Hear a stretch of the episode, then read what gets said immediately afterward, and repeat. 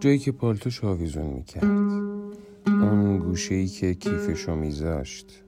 چارچوبی که همیشه موقع رسیدن اونجا میستاد و بهت لبخند می‌زد.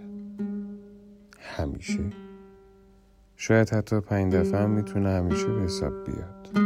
چون تو دلت می‌خواست اینجوری بمونه. دوست داشتی همیشگی باشه. چون هنوزم عین بچه ها همه چیزو برای همیشه می‌خوای. حالا تمام اینا هنوزم هست. و اون دیگه نه. چرا باید تصویری اینقدر واضح توی ذهنت بمونه؟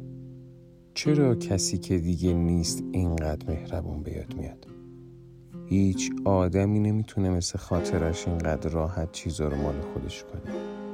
این آویز و اون گوشه و این چارچوب دیگه مال تو نیست.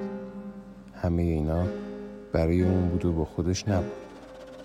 تجربه ها ندارترت کم کم میشیم مثل امانت فروش تنهایی که داره میونه وسایلی که قبلا برای بقیه بوده زندگی می‌کنه. تنها چیزی که مال خودته فقط حافظه است. حافظه ای که بی انصافه که بی رحمه و بی ملاحظه حال و روزت انتخاب می‌کنه. انگاری تنها چیزی که همیشگیه همینه.